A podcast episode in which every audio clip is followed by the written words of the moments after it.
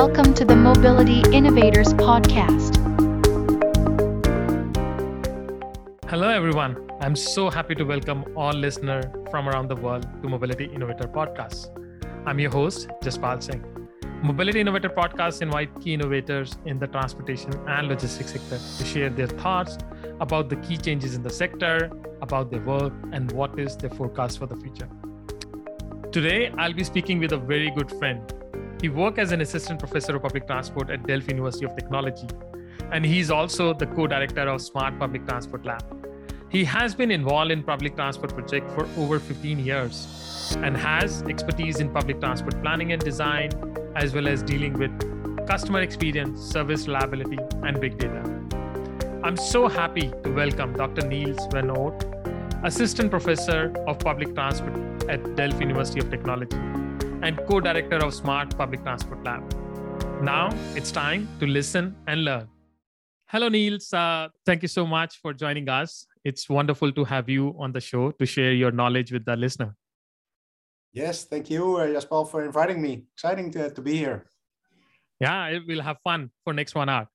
So today I'll be spending time to learn more about you, your key research projects, uh, their findings, and your perspective on future of mobility. You are doing a lot of exciting work. So I am really curious to learn more from you. And uh, to start with, I would like you to share a little more about yourself with our listener. Are there any interesting fact about your career that are not on your LinkedIn? Yeah, that's a good question. Uh, I think there's a lot of my LinkedIn, to be honest. I like the platform to share and to and to learn. Uh, there are a couple of things uh, not in there. Uh, I think um, I'm a father of uh, three uh, great children, two small ones and one big one, and and she's actually studying the, in another university though. But it helps me also to learn from the other side of the table how students perceive lectures, etc. So that's mm. that's interesting. And also, what's not explicitly in there, I would say, uh, I left the university a couple of times. I'm sort of a boomerang. I'm, I'm leaving after my master, after my PhD, but I always come back. And uh, I think that's because I'm very curious how things, especially mobility and public transport, uh, works yeah, and and uh, Delft University of Technology is a great environment to uh, mm. to do research, to teach, to learn, uh, and and to share. So, in the end, I I uh, proved to be a, a, very poor predictor of my own career because I left and then I, I came back again, and and uh, here we are now. Actually, since a couple of years, I'm a full time academic. Mm. I hmm. used to be a part timer. but I'm excited in this in this job. I'm excited with our lab and um, yeah even more things to come i would say that's great no we'll learn more about uh, your lab and all uh, in in uh, coming moments now that's an interesting point to share about learning from your own kids and uh, having a auditor at home who is auditing everything what you're teaching. So that's exciting. And i hope uh, you know she gave a good feedback about what's happening and what's not happening. It's it's, it's amazing uh, also you mentioned about you did your bachelor and master in traffic and transportation at delft university uh, of technology. And also you did phd on the topic of service reliability in, in public transport. And i know you are very passionate about that topic. I'm curious to learn about your finding from your phd and uh, in today's world uh, how can cities improve the reliability of their service? Because that's the biggest challenge they're facing. Uh, and customer also want more reliability and predictability. And uh, what role does technology play in achieving this goal?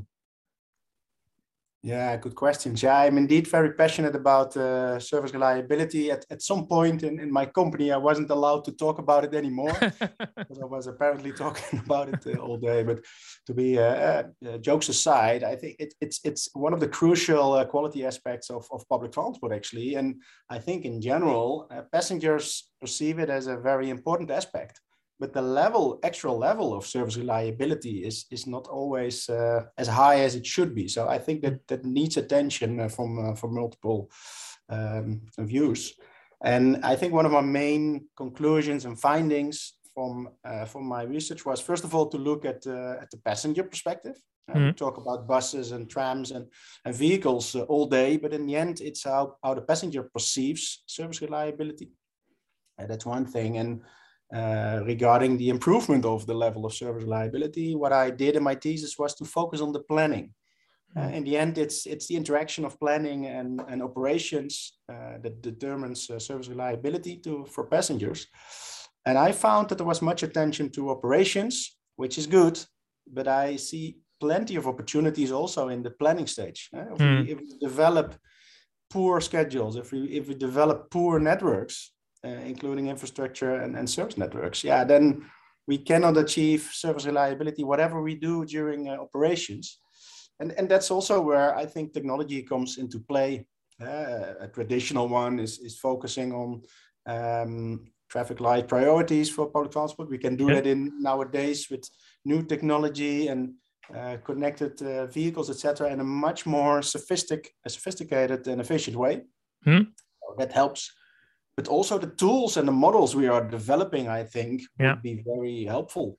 Uh, one of the things I, I, I did research about and, and, wrote some papers about is our transport models, uh, which are great to predict ridership, uh, depending on network uh, um, input, for instance. But what I always say is all public transport operates on time in our models. That, that's mm. not quite uh, how it is in practice. So it, yeah, we are developing and developed approaches and, and um, algorithms to actually make these models a bit more like real life, where we can mm. also assess the impact of uh, off and on service reliability. So it's it's either technology on the street, you could say, but I would also stress technology with regard to our tools and models, which can also uh, be improved. And, and that's also what I like about, uh, and I hope to provide as, as an academic, to provide insights and, and knowledge and, and uh, parameters, for instance, to, to, uh, to, to improve these models. That's great. No, I really like your point about uh, looking the service reliability from the passenger point rather than from the vehicle point and and also that everything start with planning but the operation need to execute it so you can have a good planning but poor operation it will not work and similarly if you have a bad planning and good operation it will not work so it has to be balanced can you share a little more about the public transport lab uh, at Delft University? You just mentioned that you are now looking after that as a co-director, and uh, I also saw that you are working with a lot of partner from public transport agencies and uh, industry member and all. Uh, is there any plan to start working with startup and involve startup with the uh, this lab? Yes. First, let me explain a bit indeed about the lab. I'm very excited uh, about it. I'm indeed uh, co-directing the lab together with my colleague uh, Oded Cats, and hmm. it's uh, it's a great adventure uh, to be honest. And we uh, we launched this lab only in 2018, so we're okay. still young, uh, you could say. Um, but we are nowadays with about 20 researchers, and also on an annual basis we have about 20 master students um, doing their master thesis in the field of public or shared public transport or shared mobility. So in that sense, we had a steep um, uh, growth last uh, last years, and uh, yeah, and it's it's great to to because of this lab. I think we can you know, we, we we didn't have a, an explicit focus on public transport before. We we did have public transport attention, hmm. but it was not um, combined and, and in a joint group. Uh, uh, so also the sense of belonging was limited in that sense, and also our visibility was was hmm. limited. I would say. Um, so I was happy to uh, to create that one, and uh, both with regard to, to to research, but also with regard to teaching, and uh, also our students now better can find us. And happy to say that uh, our new generation of students uh, seem to be more interested in more sustainable mobility. I think sustainability oh, yeah. in general, uh, also uh, thinking about climate discussion, and also there's more interest uh, from their side to to uh, to go into more public transport um, uh, uh, specialized courses, for instance. And in the end, that's also how we could help the industry to provide um, excellent new talents for yeah. for them, and that's also what. Um, what is important in these partnerships you, you mentioned because what I did before starting this uh, this lab I made a, a, a, round in, in the industry, so to speak, drinking coffee or some other drinks with uh, many people to, to learn about the, the, challenges of society. Because for me, my main drive in my work is, is contributing and trying to make, to make a societal impact. I, I believe that public transport plays an important role in addition to active modes and other things. Um, but to, to make a real societal impact, I think we should, as academics, we should, we should first listen to society to know yeah. what the challenges are. Uh, so that's what we did. And actually, those were great meetings with multiple agencies, uh, operators, uh, consultancy, uh, all levels uh, from CEO to the, the policy makers, etc. I learned a lot there about uh, what we should actually do as TU Delft and, and, and Smart Public Transport Lab. And actually, during these talks, we also were thinking, okay, this is what we should do. And we should get more insights and help, for instance, with mobility as a service, with emerging modes, with uh, service reliability. And then let's discuss how are we going to do this? And then we mm. came up with these partnerships where we closely work with uh, operators, authorities, etc., via students, but also more uh, in depth via uh, PhD programs, postdoc program, programs, uh, which is great because it's really what I like uh, in the uh, the gap between science and practice oh, yeah. from my, from our side, from academia, helping uh, society.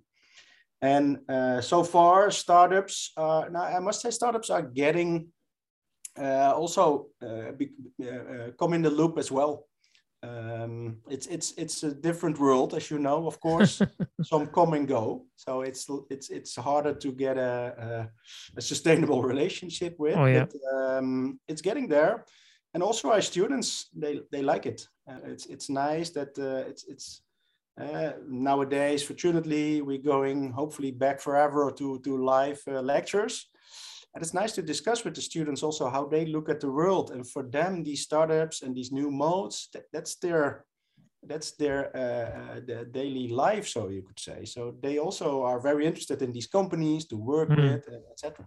Which also helps us to get a little bit of uh, nowadays uh, trends, etc. Oh yeah, yeah. No, you raise a couple of very interesting point. Uh, one you mentioned about getting feedback from the society, so that human centric approach. A load of uh, public transit agencies or operator they do planning without understanding what customer need and what customers are looking. And and the second point you mentioned about the bringing science and practice together because that's what sometimes people feel like academia is doing something which is not relevant for the practical world. But that's a that's a great point. And and uh, startup they come and go. That's how their life is. Uh, some of them flourish some of them die that's that's a different world altogether.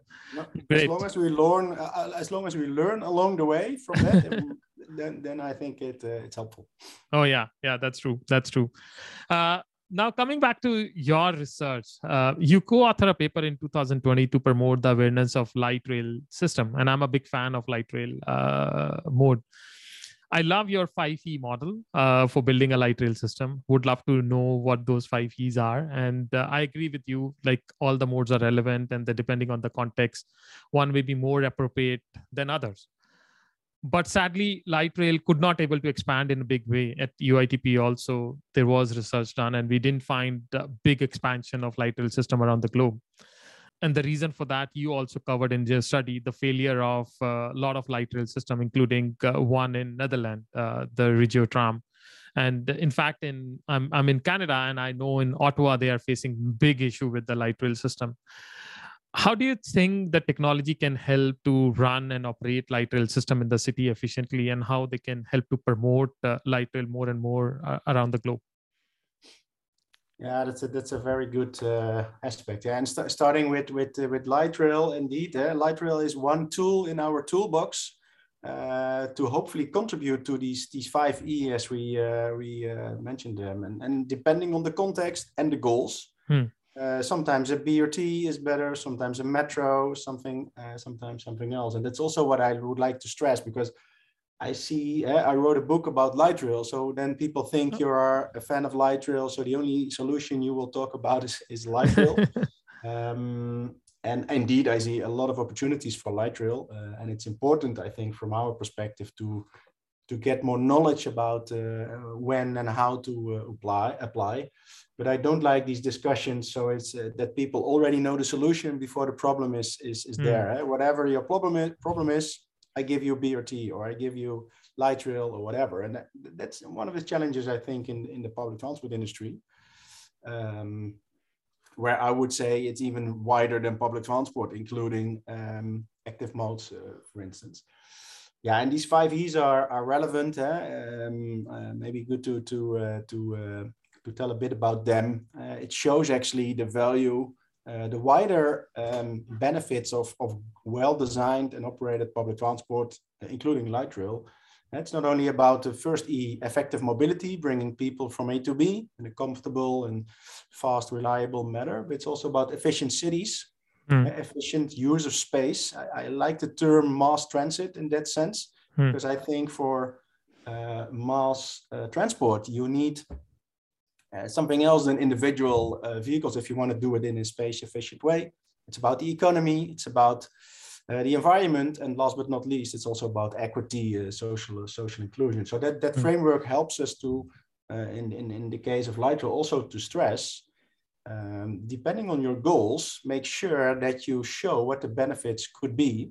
Mm. And in, in that sense, also if we talk about technology, also here I think technology is not only about uh, the, the stuff on the street, so to speak. It's also about the tooling and the models. Uh, for instance, uh, societal cost and benefit analysis, a very popular uh, tool in many parts of the world.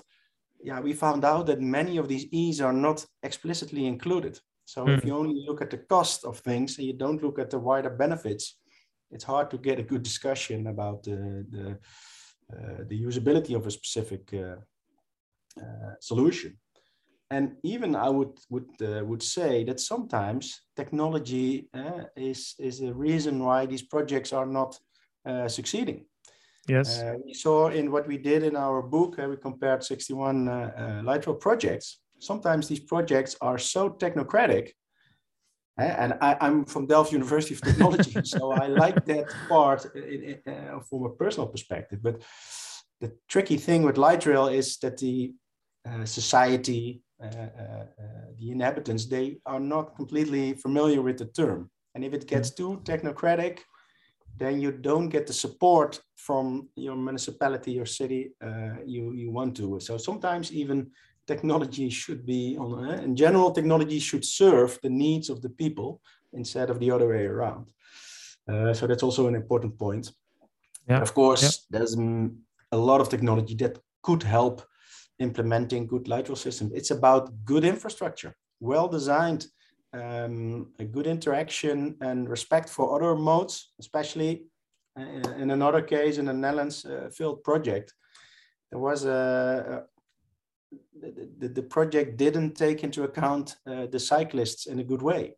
And ah. if you're in the Netherlands, if, if you have a fight with the cycling community, then your project is gone. And, and, and I agree there. So you should take that into account with good designs.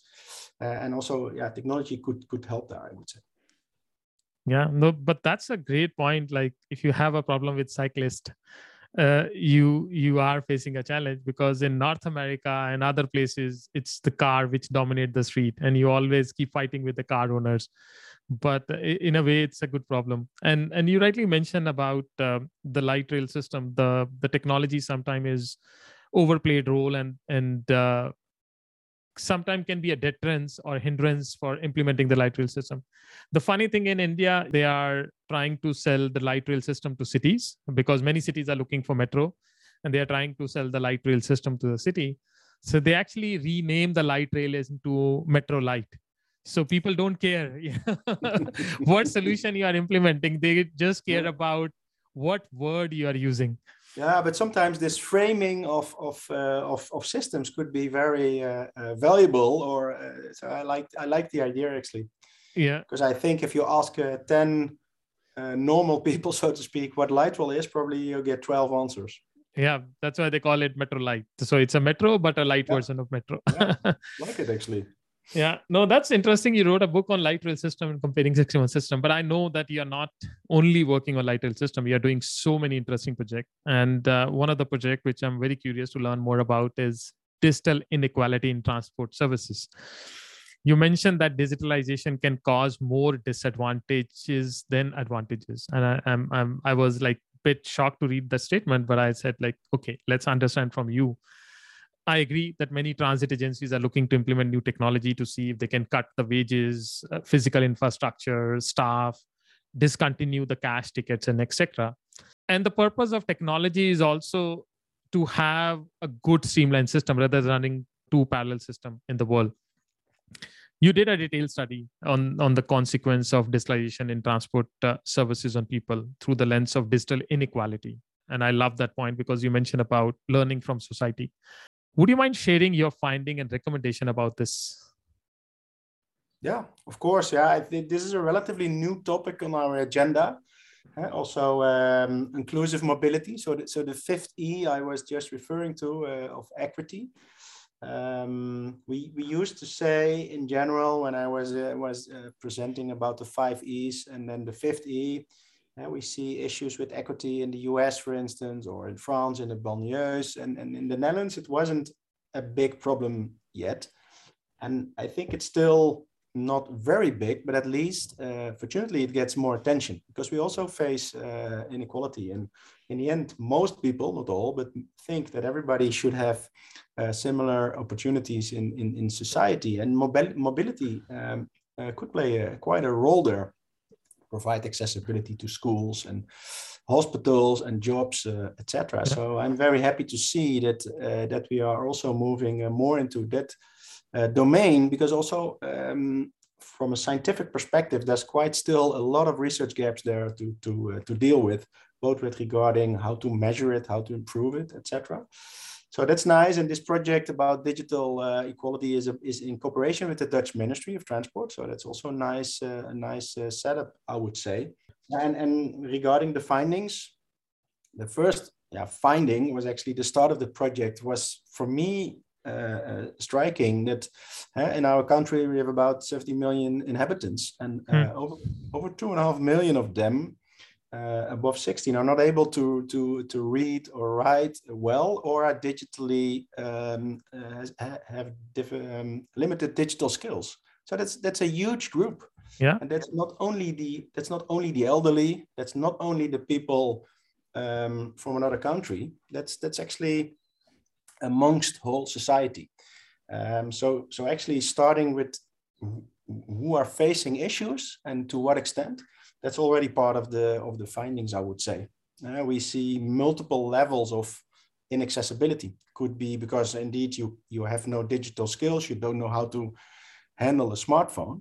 Um, but it could also be that you don't have sufficient funds to, to, to buy a smartphone or to, mm. to, uh, to have a subscription to a smartphone. Uh, that, that, those are also um, hurdles uh, to take. So there are multiple levels in this uh, in this domain. Um, what's also interesting now, we are also looking at um, with uh, with Anne Durand, which is who's a PhD in our lab, uh, at, at um, uh, solutions. Uh, so how to and, and indeed, as you say, uh, there are many benefits. Uh, totally agree of digitalization that helps us that makes things more efficient, less expensive. Um, but it comes with a price. So there's there's a new trade-off actually um, uh, there. So how how important do you think that it digital uh, equality is? Because mm. probably they will come with a price, reducing the efficiency gains you you just managed to to uh, to hmm. achieve. Mm.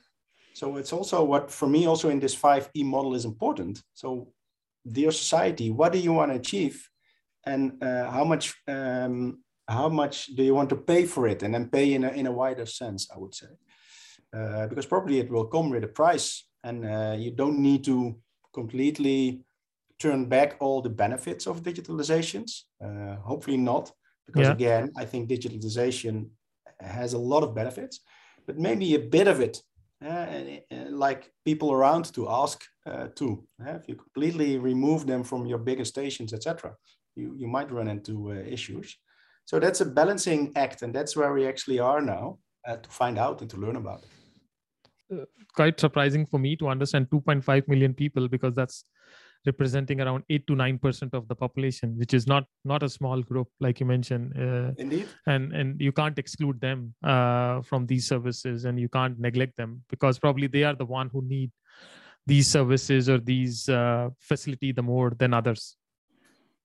That, that's even more uh, ironic you would say that they, they might need the, these systems even more than others it's interesting you're working on this topic and and giving some solution. Would love to would love to see how how it will evolve. And and i think it's a it can be a learning for a lot of transit agencies around the world because everybody think that everybody can buy a smartphone and everybody can have data packages and all but that's probably not a right assumptions. Uh, probably you need to talk to your customer. And then again i come back to that point about human centric approach. It's actually with technology we are losing that uh, mindset uh, how to serve everybody yeah and another point to stress here in this kind of research eh, it's if, if you talk to your direct colleagues eh, to your own bubble of, of people who are completely aware of everything in general uh, have a good income a steady income etc yeah that's not full society i would say so that's, that's also true. important to to get out of your bubble and to and, uh, which is not easy but um, we, we had a discussion lately about uh, travel cost uh, reimbursements from your job, which yeah. is in general for us a topic you at least could discuss with your management. But there are plenty of jobs where this is out of the discussion. So if you if you ask about it, you lose your job and they find somebody else. So that's also yeah, it, it's tricky to only think from your own perspective in that sense actually very interesting point to raise because i was now thinking a lot of transit agencies and a lot of agencies industry are doing survey online. But it means then you are taking people who has all the facility and getting a very biased views rather than doing survey of whole society. Yeah for, for this research we are now uh, actually uh, performing uh, live interviews which was also tricky during uh, covid by the way but yeah and we are also uh, um, yeah exploring new research opportunities more. The, we, we tend to be in, in the quantitative domain, you could say, but for this topic, you should also use more qualitative uh, approaches. And uh, yeah, and that's interesting to to discover about the value there. That's a great point. My next question is a bit longer, and it's it's important too because it's about future. And uh, one thing I want to check, like, are you a big fan of Elon Musk or not? Uh, he's quite popular among the new generation. And recently on the Tesla earning call, he mentioned some interesting point and also I would say some scary point. Uh, I read it uh, some point for you. He said that uh, effectively in long term, every car will be full, fully self-driving car. He feel that self-driving is good for society as asset utilization. A person drive his and her car for 1.5 hour a day on average uh, which is around 10 to 12 hour a week. So people will have more free time. Like you don't need to drive so drive vehicle will drive itself so you can do something on your own the second point he mentioned that a lot of cars are in parking lot and uh, we are spending money not just driving the car but storing them all over the place. And i, I agree. I, I hate cars because 95% of their lifetime they they are in parking. But he's saying we can get rid of a lot of parking lots not by removing the car but by putting all the car on the road all the time. So you don't need to remove car from away from the road. So they will keep running on the road. And it will increase the traffic uh, for sure. And you analyze an, an autonomous mobility very closely as a first and last mile connectivity. What do you think about this scenario in which everyone has a self-driving car and it can be on road all the time?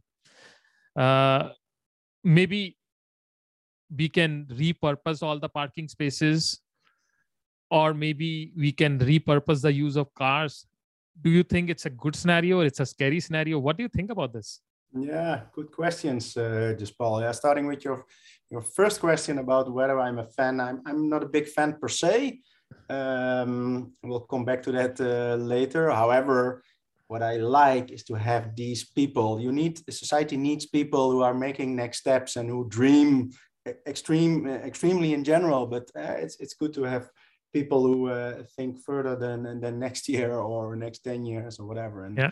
Uh, it could be inspiring indeed for new generations to challenge yourself, to challenge society, and to come up with uh, new solutions to uh, to issues instead of continuing with the existing solution. So in that sense, um, it's an interesting person uh, for sure. Uh, and, and when when you talked about autonomous vehicles, uh, there, there, it's a sort of a dream. Uh, you can uh, you get more free time as, as, as a public transport user. I would say I use public transport uh, already because then I can read a book or can do some work. Um, so it's not per se autonomous vehicles needed uh, for, for, for, that. Uh, and also to get rid of, of parking space in general, uh, replace it by more green or more space for children to play. And I, and I think nobody disagrees there. Uh, the question though is how, how to get there. Um, and with regard to autonomous vehicles, I'm not sure sure. Um, but it, it, it, it's in, in that's in, in, in, in social media discussions, it's always black and white. That's either you're in uh, in favor or not. And I think um, I'm afraid that as a, as a scientist, we, we always say it's in the middle and it depends. Mm. So I see opportunities, and there already there are already opportunities for self-driving technology. I think uh, first of all we had uh, self-driving metros already for for ages, you could say, um, and also in the Netherlands we had a, a, shuttle service, first last mile to a metro station. Yeah, uh, for over 20 years already which is uh, I think it's uh, near Rotterdam, uh, which is a good example of how it could work. however, I don't see our future being fully automated. I think there are still, especially in dense areas, with cyclists, with pedestrians. Um, I don't I don't see an, uh, uh, it it happen.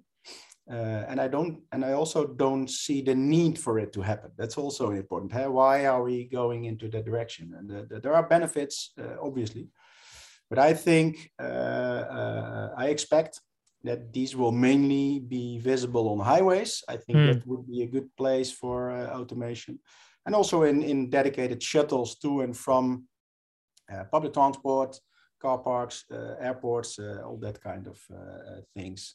Uh, because I must say that uh, we do a lot of research, by the way, in automation, which is great to, to learn about. And uh, again, there's a lot of uh, potential applications there for the for the inner cities or a campus here. Uh, it's if you see all the bicycles um, in, in the pre-COVID phase, these autonomous vehicles will never get through here that's that mm. will be impossible i think from a safety perspective um, and I, I, I, must say that i found the developments going quite slow mm. i remember some people maybe elon musk I, i'm not sure but i think their prediction was that in 2020 all our cities would be full of uh, autonomous vehicles yeah many yeah. people made that prediction long back but last time when i looked i didn't see i didn't see one um, so it's getting slow and also due to the safety restrictions etc the vehicles itself are also relatively slow, you could say. And then in our case, you get a bit of a competition between the shuttle and the bicycle.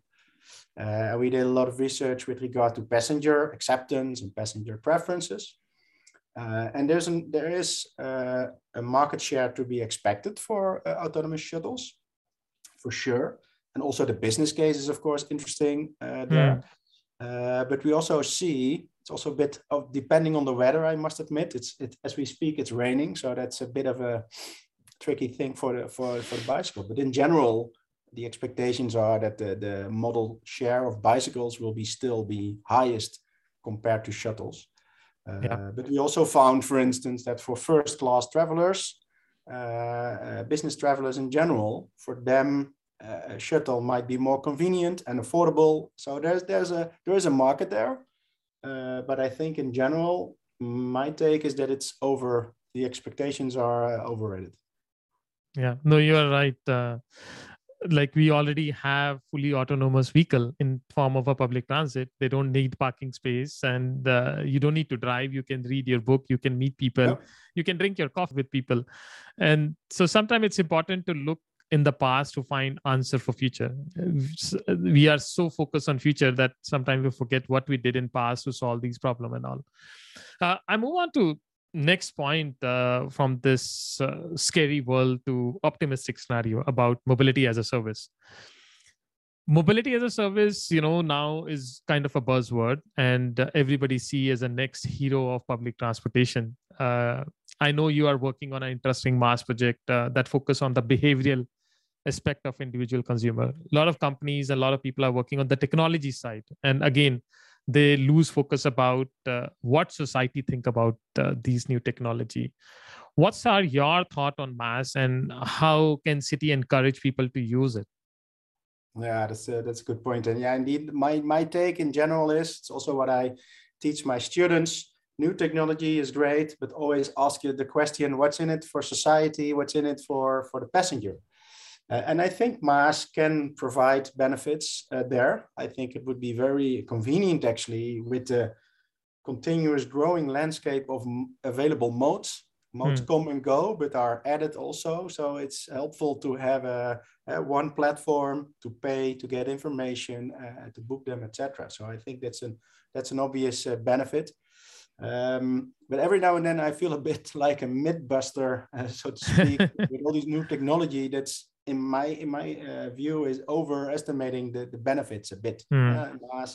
Uh, when I started this uh, smart uh, public transport lab, some people were actually saying to me, "Why are you going to do research in public transport? Because MaaS means the end of public transport." That, that mm. was told to me a couple of years ago, and I think what now all researchers, uh, researchers, and, and uh, practical experiences show is actually public transport is the core of, of MaaS, I would say. So it's not yeah. replacing it; it's actually enriching it. You could you could say so. what's what's what's in a name and uh, how things can change. Yeah.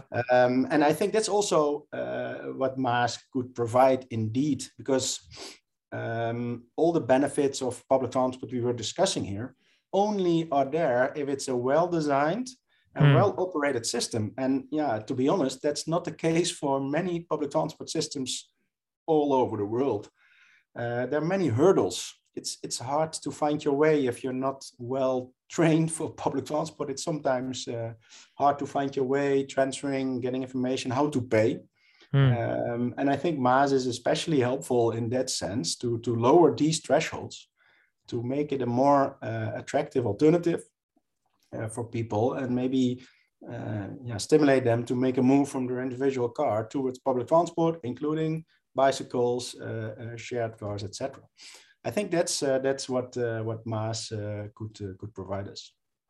That's interesting point you mentioned about like people were thinking MaaS will replace public transit uh, but actually MaaS uh, uh, is more dependent on public transit than any other mode and society need to rethink how the benefit can be generated from MaaS rather than just looking from the technology side and i think that's a core i am getting this core message from you is uh, anything you do whether it's uh, operational infrastructure whether it's technology whether building new modes and transit the important thing is who's the customer and how they will get benefit out of it uh, rather than thinking about the fancy keywords and buzzword. I love that. Uh, now i want to talk about cycles. And and you are from the country and city which is like known for the cyclists and the, the number of cycles uh, in in the cities and it's a popular mode. And you conducted a lot of research about first and last mile connectivity and how the impact of cycling uh, infrastructure can improve the public transportation accessibility and all. So i would like to hear your thought about these new mode of transportation such as e-scooters e-bike bike sharing scooter sharing and so on. I mean now i forgot like it's very difficult to keep track of what's a new buzzword is coming what are the way in which these modes are redefining some of the traditional options uh, we, we live in exciting times, isn't it, from a mobility yeah. uh, perspective? Because there's the, the, landscape has changed quite quickly. Actually, I remember uh, going to Paris at some point, and then the city was was flooded with with shared bicycles, and and and and the year after, we couldn't find uh, uh, two similar bikes again with my wife, yeah. and, the, and the city was flooded with with these e-scooters. E-scooters. e-scooters. So it, the developments are so quick. Sometimes hard for us as researchers to to, uh, to catch up because our research takes time, and before you know, it's already over. Uh, but it's but it's great, and also uh, the younger generation likes these modes, and uh, also is very interesting in uh, helping us uh, investigating. So in general, you would say, yeah, the more options, the better for for the individual customer.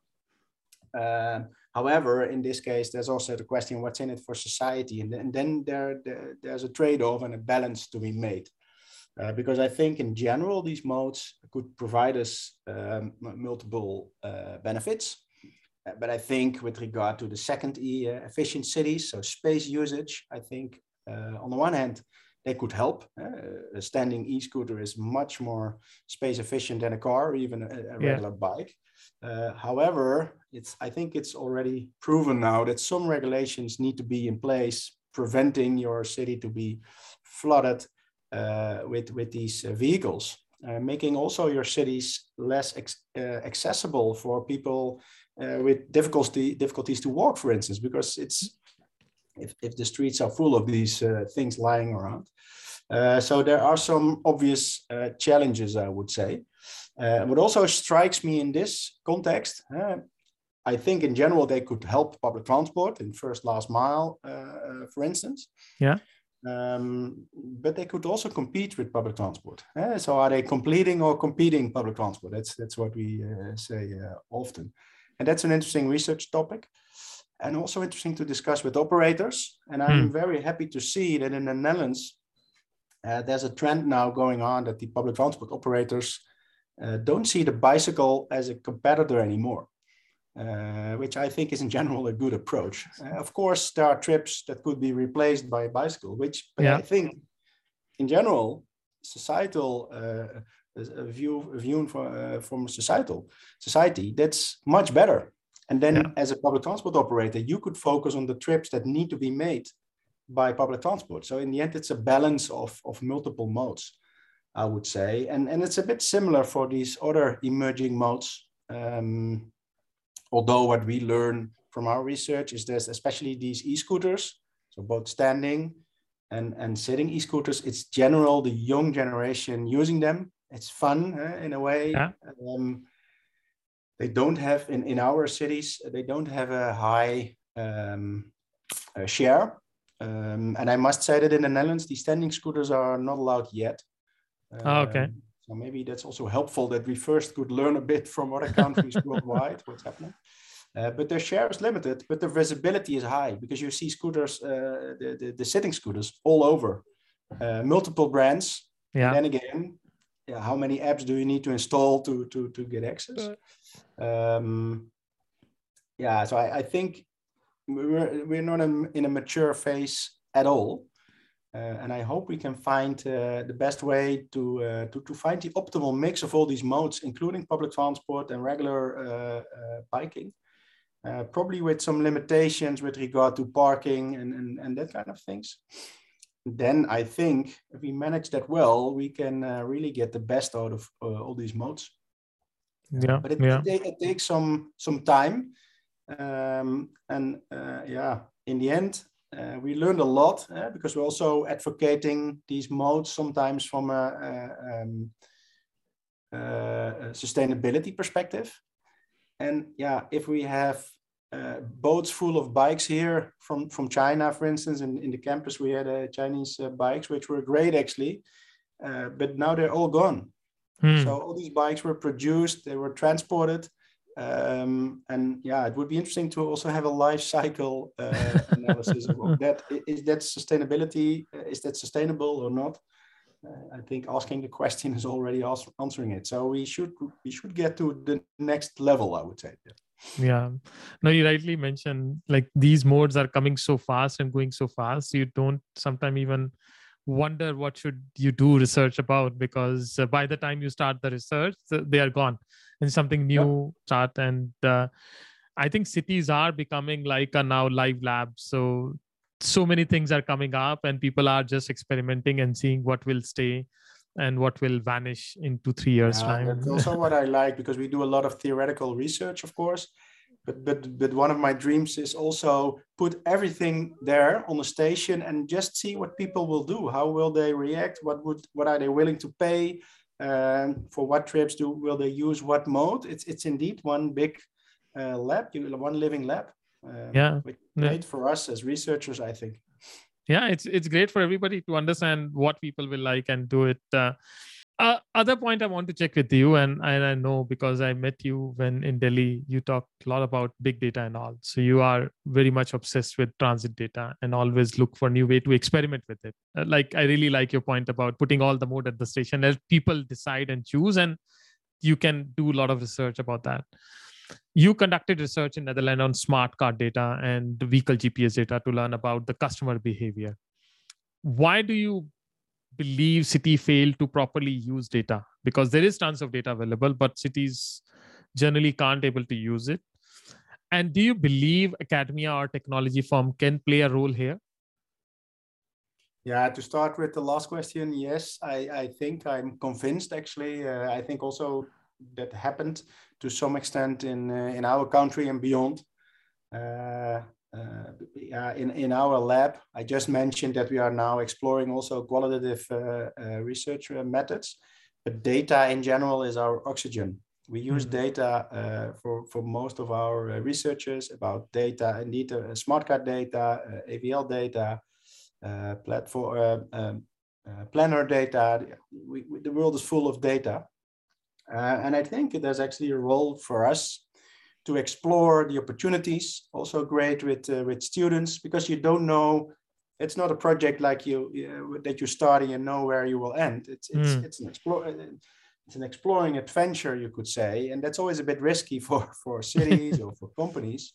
But for scientists, yeah, that's actually what we do, and we learn and hopefully we get some positive results but sometimes we get uh, negative results which are also valuable uh, to uh, uh learn from. They are less uh, sexy to to share or whatever yeah. but uh, and in that sense i think academia is, is, a good place to to do these explorations. And that's also what we did last 10 years maybe. Um, i was then in those days i was also working as a consultant.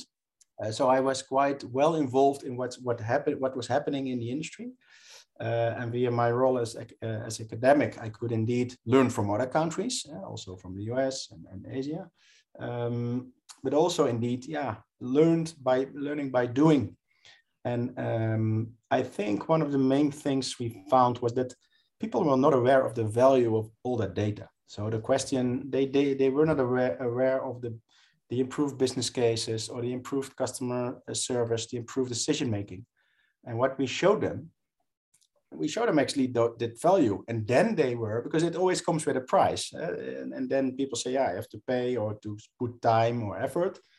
And, and what will it yield? And, and that's what we showed them. We, we inspired them, I think. Uh, these are things you could, uh, could do with all the data. Um, and then I think industry, uh, at least in the Netherlands, many operators uh, are now working uh, themselves with all these methods. Not only because of us, by the way, but uh, at least I think we contributed uh, a bit. Uh, and and that that's a great role. And we all we should always be front runners from academia. Mm. and once it gets mainstream, then it's perfect that other companies or whatever continue there. So we're now also investigating new sources like planner data. So how are people planning their journeys? Could we use that data to predict a ridership, for instance, uh, that kind of things. Yeah, no, that's a great point, and and actually, that's kind of linked with my next question because I don't see you purely as an academician because you are like the line you mentioned about learning by practice is more important than learning by just doing research. So doing going back in the society and going with the city and talking to people that's a way to learn. And that's your life journey too. You work now work as a full-time academic but you previously left university like you mentioned in in earlier uh, two times and work with public transport operator and consultant. So i would say you have seen now every aspect of the business. So you work uh, with the with the authority you work with the operator you work with the consulting side and now you're working with academia and and running the smart uh, mobility lab. In what way do you think academia role is more relevant or becoming more uh, important in this changing world when there are so many things are happening every day? And uh, i really agree with you when you said that the, these students are the next generation uh, leaders and executive and innovators uh, in the mobility sector. So what role you think academia will play or playing uh, in the society?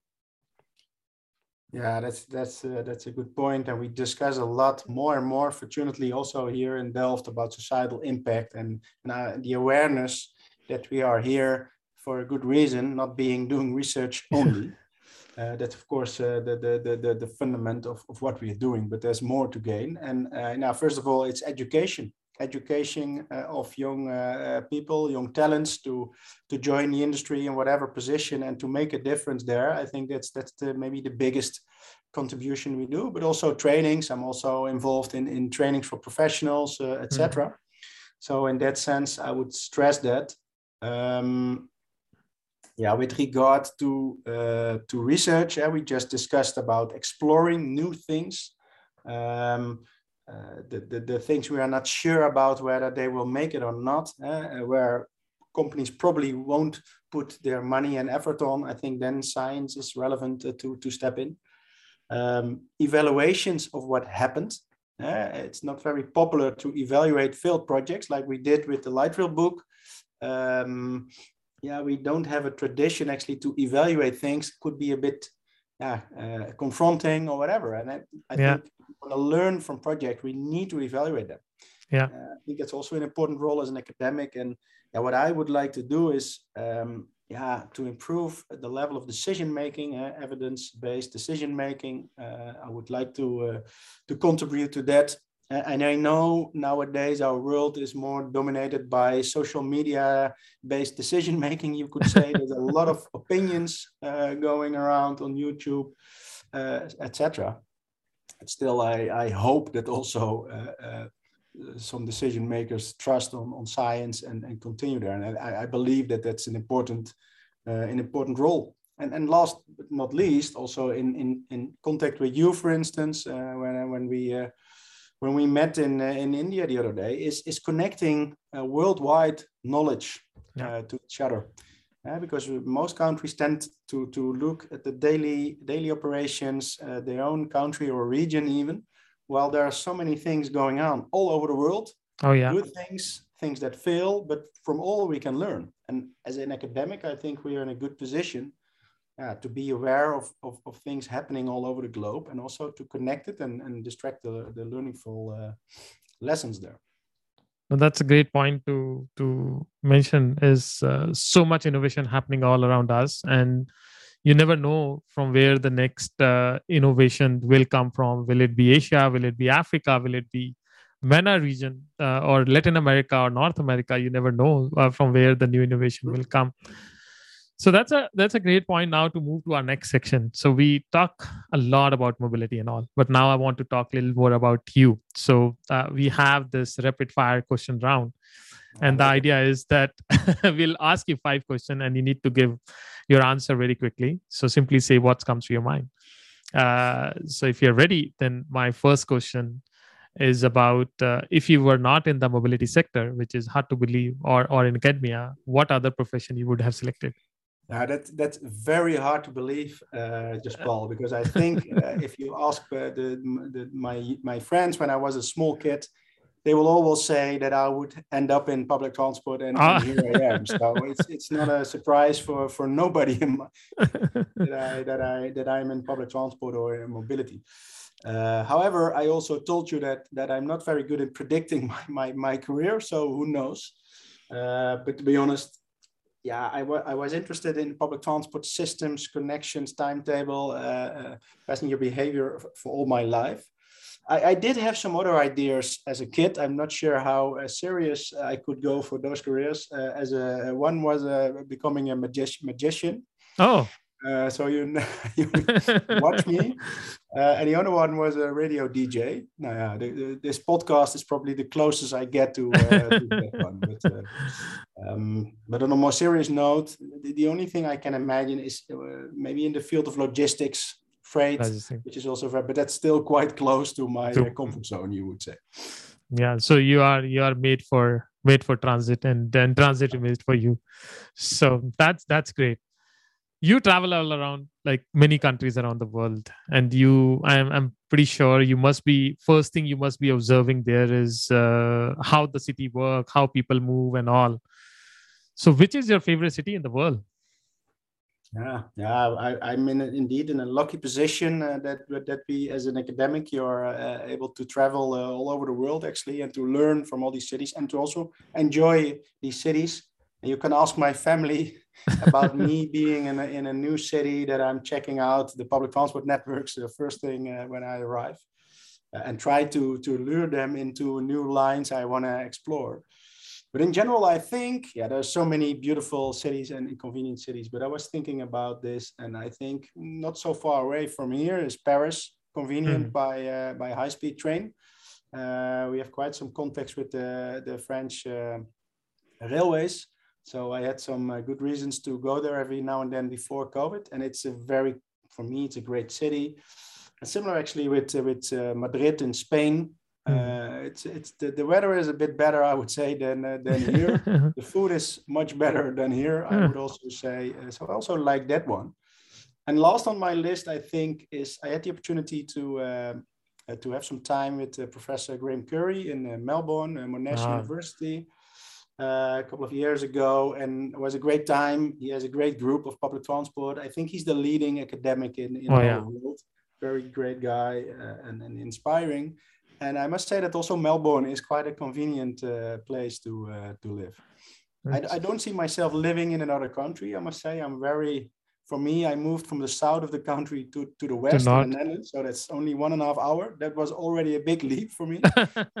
so I don't see myself in another country living, but going there, enjoying the yeah, that's that's great. See, oh, you have a long list, and I think it's it's increasing every year. There's still some uh, on my bucket list. I can yeah, no you you mentioned about like any city you go and check out the public transit system. So now you have i would say you are one of the experienced travel of public transit uh, system around the world.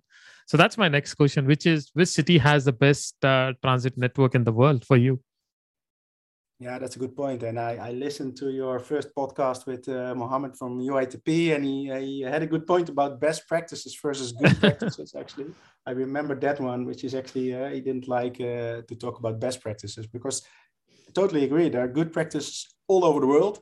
Let's combine them into one system, sort of ideal. Um, but going a bit more tangible, I think what I like, for instance, in, in France, I like the aesthetics and the link to urban planning of, of yeah. public transport, with in general with light rail or also with BRT. So they don't eh, they have this wider view as a, as we promote by the 5E model. I think in Germany the systems are very robust and, and functional. I would say so. That would be already a good combination of, of the two. Um, but from outside Europe, I think Asia is by far uh, my favorite. Uh, I had the opportunity to go to Hong Kong 10 years ago. Mm-hmm. Also went to Singapore a couple of years ago. Yeah, these systems are, I think, the best as, as far as I have seen in the world. Um, yeah, mm-hmm. I really mm-hmm. like them. Very convenient from a passenger uh, experience yeah they're no, they are the one of the best system i would say around the world uh, and and good city. And and i think these best system make the cities good also. That's what our politicians need to understand a good city that's in the end how it works eh? it's, it, public transport is not a goal in itself. It should contribute to your societal goals to your city to your regions yeah yeah. Now now the question i want to know, learn from you is like you are closely watching uh, startup space and all What's your favorite startup in the mobility sector? Yeah, there, there are multiple interesting ones, and and, and uh, try to get uh, track of the, of them.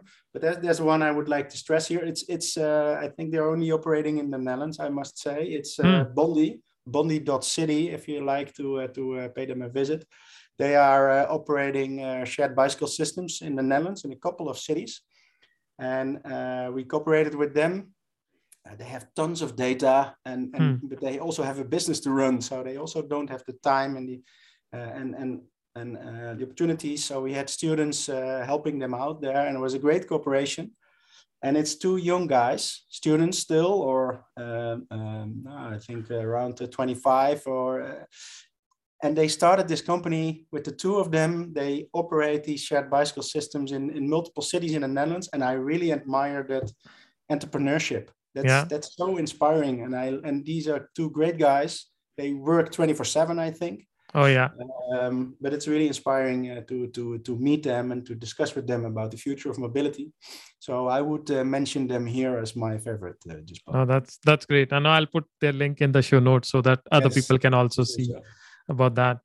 So we are at kind of uh, coming to then and that is the last question i always ask uh, my my guest and uh, and it's important uh, is like if you could change one thing about your life what would it be yeah, I, I, must admit, this is a good question to think about. Your, I'm quite satisfied uh, with how things are going. Uh, I, I, think I'm in a fortunate uh, position, and maybe that's also um, what what what I would like to change, not per se for myself, but I think in general, I think distribution of of of um, wealth and health is hmm. is quite uneven in the world, and and that's that's sad uh, uh, to, to to see and also a bit more uh, looking at we talked about traveling we talked about live lectures and if i could change anything let's get rid of uh, covid and get back to our lives uh, learn from the pandemic let's, let's learn the lessons and the opportunities uh, but i think most people are facing uh, for me it's annoying but hmm. for many people's worldwide it's it's more than than annoying and it's yeah. life threatening uh, and let's hope we can we can leave this stage forever i would say now that's that's both are great point uh, about uneven health and uneven wealth uh, that's a that's a big point. And, and a lot of people feel that pandemic is annoying but they need to think about like it's it's changing many people's lives. So we should feel lucky that we are sitting uh, safe and healthy if you are complaining about, which I do a lot, I must say, about uh, working from home, that apparently uh, implies that you have a home and you have a job. I think oh, that's, that's a, a, nice uh, sentence. That's a great point. I, that's I found somewhere point. on social media, I must uh, say. That's a great point. No, thank you so much, Niels. And uh, I think Welcome. I really enjoyed this conversation, really learned from you and like i said you are not academician you are a practitioner. And and i love that uh, because all your points are about human centric approach evidence science based uh, work rather than doing assumptions and presumptions. And and uh, in the end what you mentioned working from home mean that you are blessed with home and with work which is a great thing. So i really enjoyed this conversation and learned a lot from your experience. So thank you so much. Thank you Thank you for listening to this podcast. We will be inviting some other inspiring guests in coming week. You can subscribe us online to get the notification for the next episode. If you like this podcast, please don't forget to give us a five star rating as it will help us to spread our message. If you have any feedback and suggestion for this podcast, please do write to us at info at the mobility-innovators.com.